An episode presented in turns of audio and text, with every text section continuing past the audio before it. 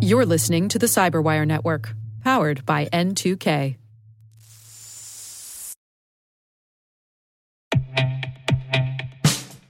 And now, a message from Cyberbit. Mastering cybersecurity is like mastering a sport. You build muscle memory through rigorous practice, then you train as a team to foster cohesion while operating under pressure. Like athletes, cybersecurity professionals thrive on hands on simulation.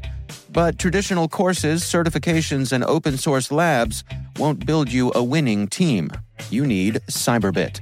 Cyberbit offers a hyper realistic simulation environment for your SOC, IR, and C suite to refine your skills, all using the market leading SIEMs, EDRs, firewalls, and WAFs they use every day. Cyberbit is offering Cyberwire listeners a free live fire exercise. Sign up your team now at cyberbit.com slash cyberwire.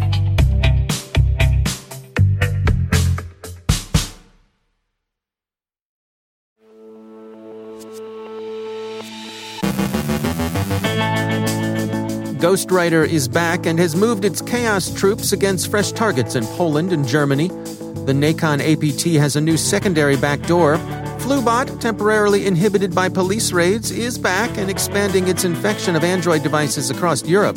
Microsoft is rethinking how much and with whom it wants to share vulnerability information Joe Carrigan examines a phone scam targeting Amazon Prime customers. Our guest is Tzury Bar Yochay of Reblaze on open source software and scalability. And Signal's discovery of Cellebrite issues is finding its way into court.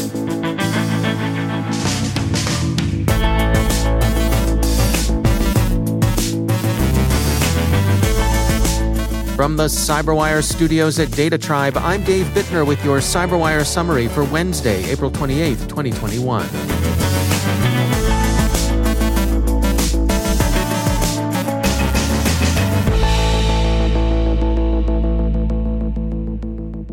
Several security companies have released news about revived threats. We'll run through a few of the more prominent discussions.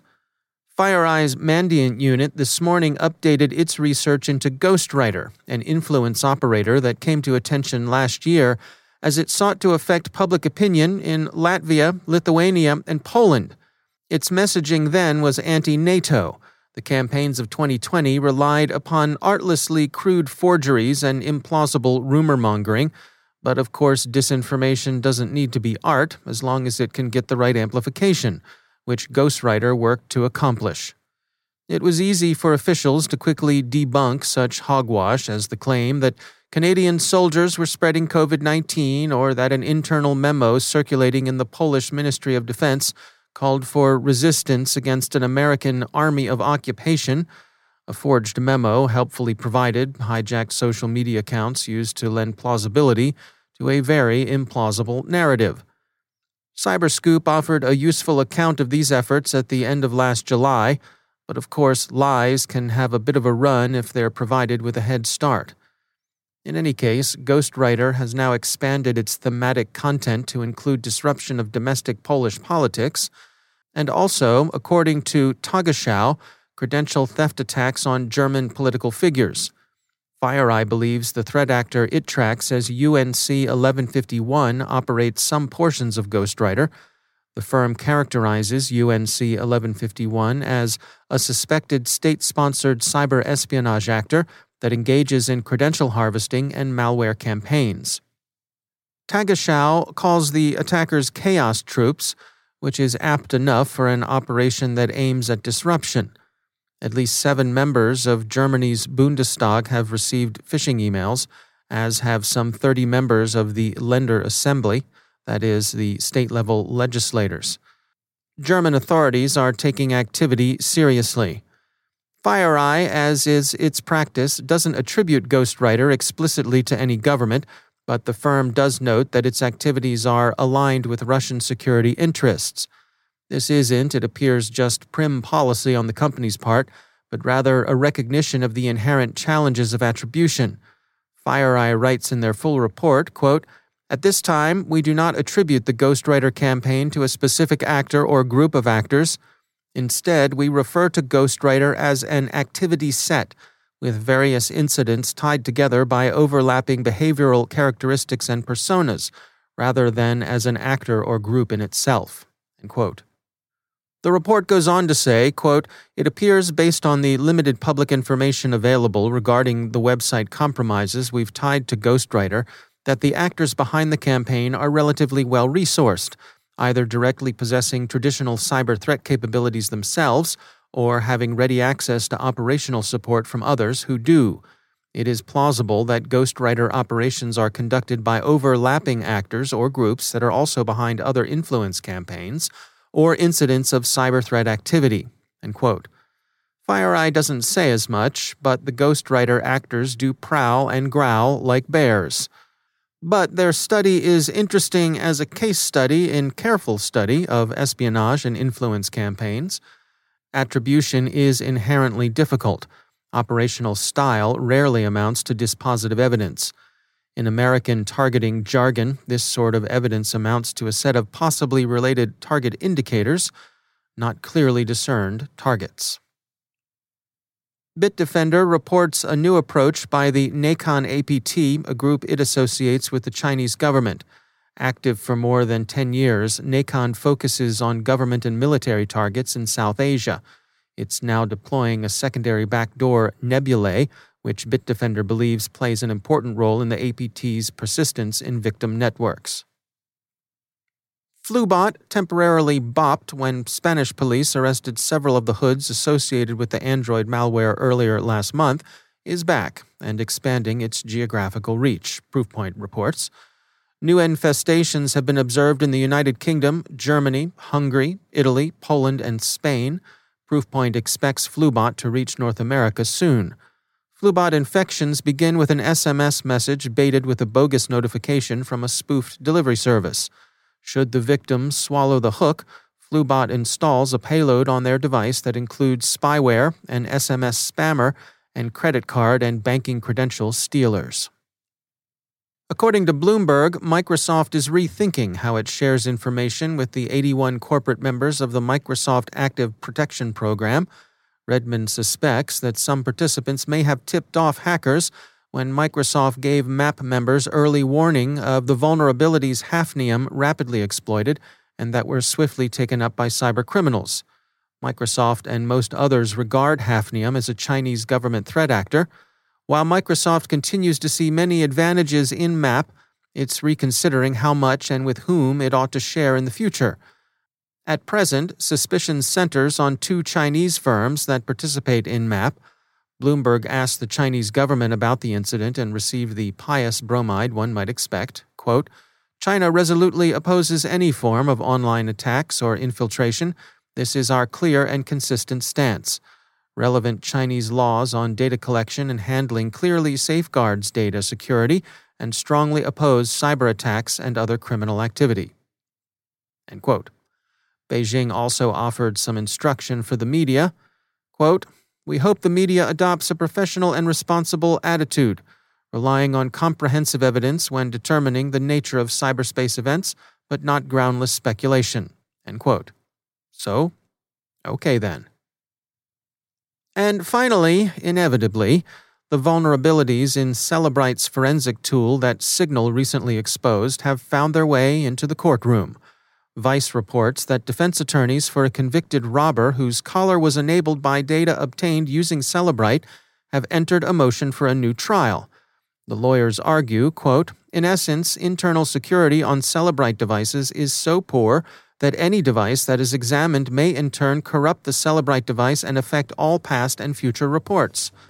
They also argue that, quote, a new trial should be ordered so that the defense can examine the report produced by the Cellebrite device in light of this new evidence and examine the Cellebrite device itself. End quote.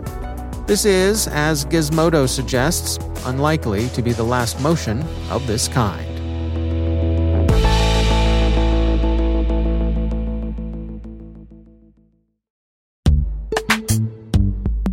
Every day, your IAM tech debt grows. Your multi generational services struggle to work together. Building an identity fabric can fix this. It makes all your identity tooling stronger and allows you to connect any app to any service you want to use with zero coding, zero maintenance, and zero app downtime. Strata's identity orchestration platform separates the identity logic from your applications so you can optimize existing IAM tools and manage them in a single control plane. Now, every vendor, standard, and architecture work together. In short, building your identity fabric means you can secure your non standard apps, keep your complex access policies, retire outdated IDPs, and modernize in record time. So build your fabric with Strata Identity and get rid of tech debt for good. Visit strata.io slash cyberwire, share your identity priorities, and receive a pair of AirPods Pro. Offer valid for organizations over 5,000 employees. Connect today at strata.io slash cyberwire.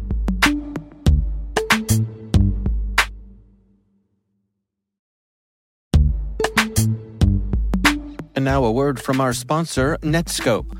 Netskope is a worldwide leader in SASE and Zero Trust. Its unified platform, Netskope One, provides optimized access and zero trust security for people, devices, and data anywhere they go, helping customers reduce risk, accelerate performance, and get unrivaled visibility into any cloud, web, and private application activity.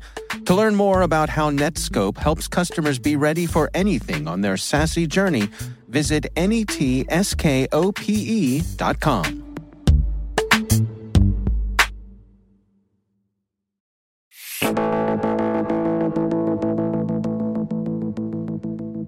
There's a popular philosophy that making use of open source software not only has the potential to save time in your development process, but can lead to more secure outcomes as well. Tzury Bar Yochay is co founder and CTO of security company Reblaze, and he believes that for security, open source software is the way to go.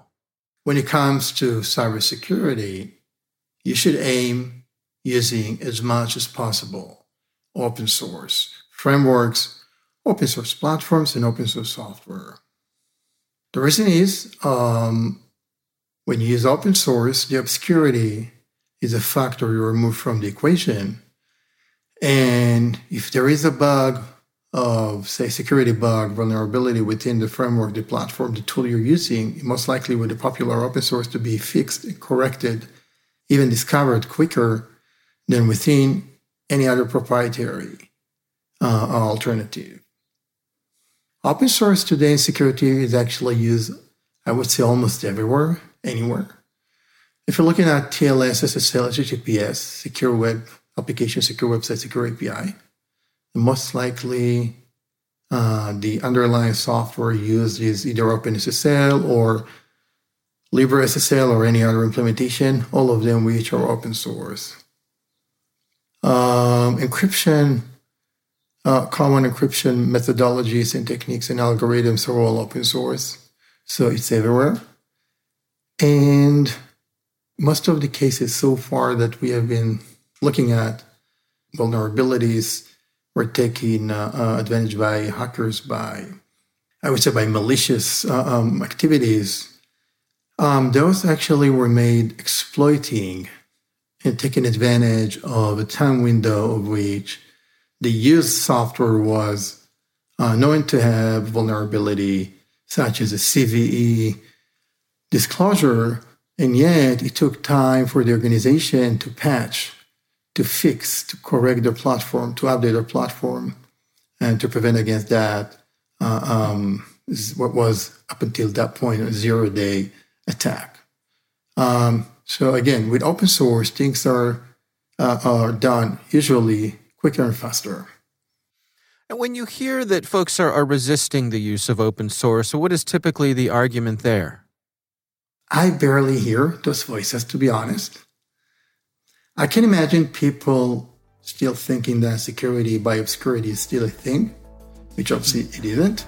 So for them, um, proprietary, um, it's like a smokescreen that makes things uh, makes things uh, harder for hackers to break in, which is not the case. That's Tzury Bar Yochay from Reblaze.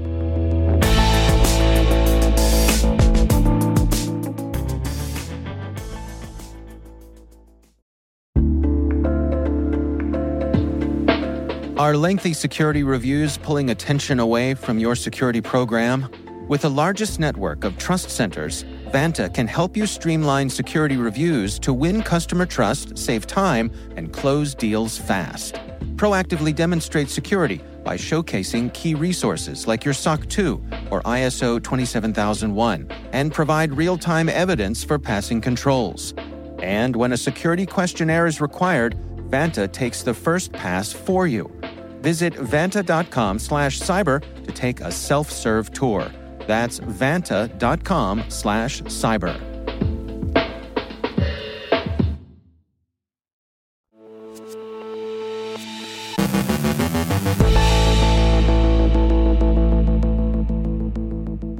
And joining me once again is Joe Carrigan. He's from the Johns Hopkins University Information Security Institute and also my co host over on the Hacking Humans podcast. Hello, Joe. Hi, Dave. You know, uh, over on Hacking Humans, you and I cover a lot of stories about uh, scammers and, and scams and people being uh, victimized by these folks. And uh, yes. I want to highlight one of those stories. This is from the Chicago Tribune. Uh, article written by Kimberly Fornek, and it's titled Indian Head Park Woman Loses $48,000 in Amazon Prime Phone Scam That Took a Month to Unfold, Son says. Right. What's going on here, Joe? So, what happened was uh, actually, this woman was brought to police attention in, in early March, on March 4th, when she went to a grocery store and purchased two $500 gift cards. Uh, hmm. She's, a, she's an older woman. She is uh, 87 years old.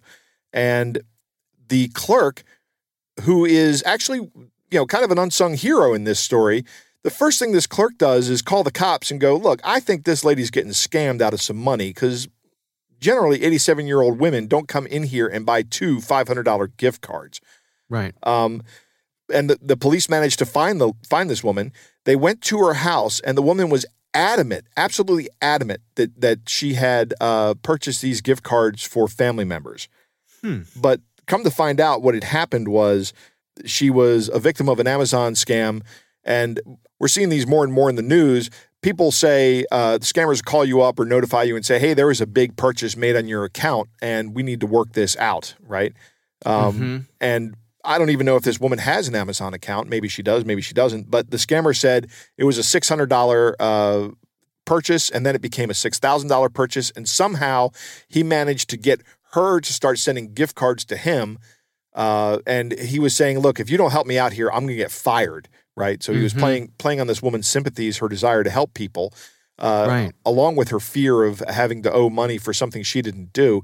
But in the end, this guy had managed to uh, get her to send him forty eight thousand dollars worth of gift cards by constantly telling her uh, these gift cards I can't access the money because you purchased them with cash. This is things that absolutely don't make sense to me, right? These mm-hmm. are non sequitur statements. But to somebody who's not familiar with how gift cards work, it may make sense. It may be some kind of thing that you can uh, that that you can wrap your head around, or some kind of uh, some kind of model that you can fit in there to complete complete the thing. Uh, right. But it's important to remember. It's important that we have to educate these people. Oh, well, one thing I want to say about this story uh, is that this scammer uh, did a remarkably good job at isolating this woman. Uh, hmm. She did not talk to people about it. She, uh, when the cops showed up and asked her about it, she was prepared by the scammer. She was groomed by this scammer to say, "No, no, I'm buying these for a family member." Mm-hmm. Even though this, because the scammer knows that's what's going to happen is somebody's going to say, "Who are you buying this for?" And the scammer says, "You tell them that you're buying it for a family member, regardless." Right. Whatever right. they. You don't want me to get in trouble. You don't want me to lose right. my job. Right. Yeah this this is a gift card scam with a new angle, and I think maybe that's why they're going going after it is because Amazon does accept gift cards, um, but but they have to be Amazon gift cards. So yeah. maybe they're instructing this woman go out and buy some Amazon gift cards because you can walk into any store and buy Amazon gift cards. Uh, right. And uh, if I'm pretending to be from Amazon, that might be a plausible uh, a plausible scam. Yeah. I, and I guess uh, part of what we're we're after here is try, trying to get the word out to your your loved ones, you know, uh, most of us are probably in a situation where we're providing tech support for many of our family members who may not be as, uh, you know, sophisticated when it comes to devices as we are. Yeah. And so part of that is educating them that if anybody asks you for anything having to do with a gift card, That is a big red flag. Right, absolutely. Um, and the problem here is that this this woman was isolated, so you have to get out there now and tell people about this uh, Mm-hmm. because once once the scammer gets gets their talons into the victim, they're not letting go. You know, they're, they're and that and that victim is probably never going to tell you about it. Uh, which is Right. which is the way these guys want it. They want Mm-hmm. this to be an under the rug kind of event. You know, hmm Yeah, in this case, uh, the woman's son found out what had happened, and he was the one who uh, went back to the police. right? And as you mentioned earlier, uh, she'd been conned out of forty-eight thousand dollars. Forty eight thousand dollars, and there's probably nothing she can do to get that money back. Nope, nope. All right, well, go out there, tell your friends and family, remind them uh, to be aware of these sorts of things. And, you know, gift cards are red. You know, it's funny, Joe. I was at the local uh, Home Depot uh, just last week. I was buying some stuff to, uh, you know, prep my gardens for spring. And Yep. uh, right there next to the checkout was a sign that, that talked about gift cards. And Yeah, if- I- and actually- I had the exact same experience at Lowe's. Both Home Depot Hmm. and Lowe's have these signs up. I guess yeah, it's a big sign that says that this is a scam, and right. good on Home if someone Depot has asked you to buy gift cards, it's likely a scam. That's Yeah. right. Thank you, Home Depot and Lowe's, for putting those signs up. That's fantastic. Yeah, yeah. It's a shame it's gotten to that point where it's necessary, but uh, here we are, right? Yep, absolutely. All right. Well, Joe Carrigan, thanks for joining us. it's my pleasure, Dave.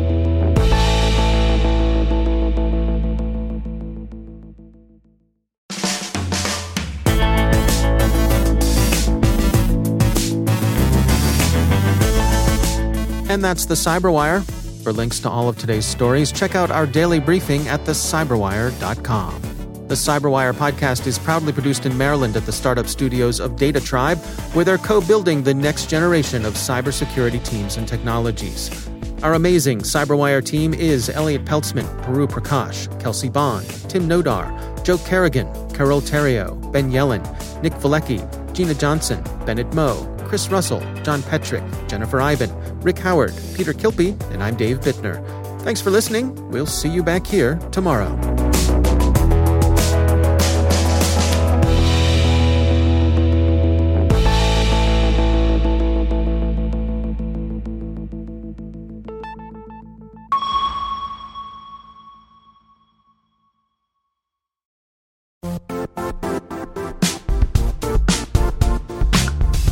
Now, a word from our sponsor, Zscaler, the leader in cloud security. Cyber attackers are using AI in creative ways to compromise users and breach organizations. In a security landscape where you must fight AI with AI, the best AI protection comes from having the best data. Zscaler has extended its zero trust architecture with powerful AI engines that are trained and tuned by 500 trillion daily signals. Learn more about Zscaler Zero Trust Plus AI to prevent ransomware and AI attacks.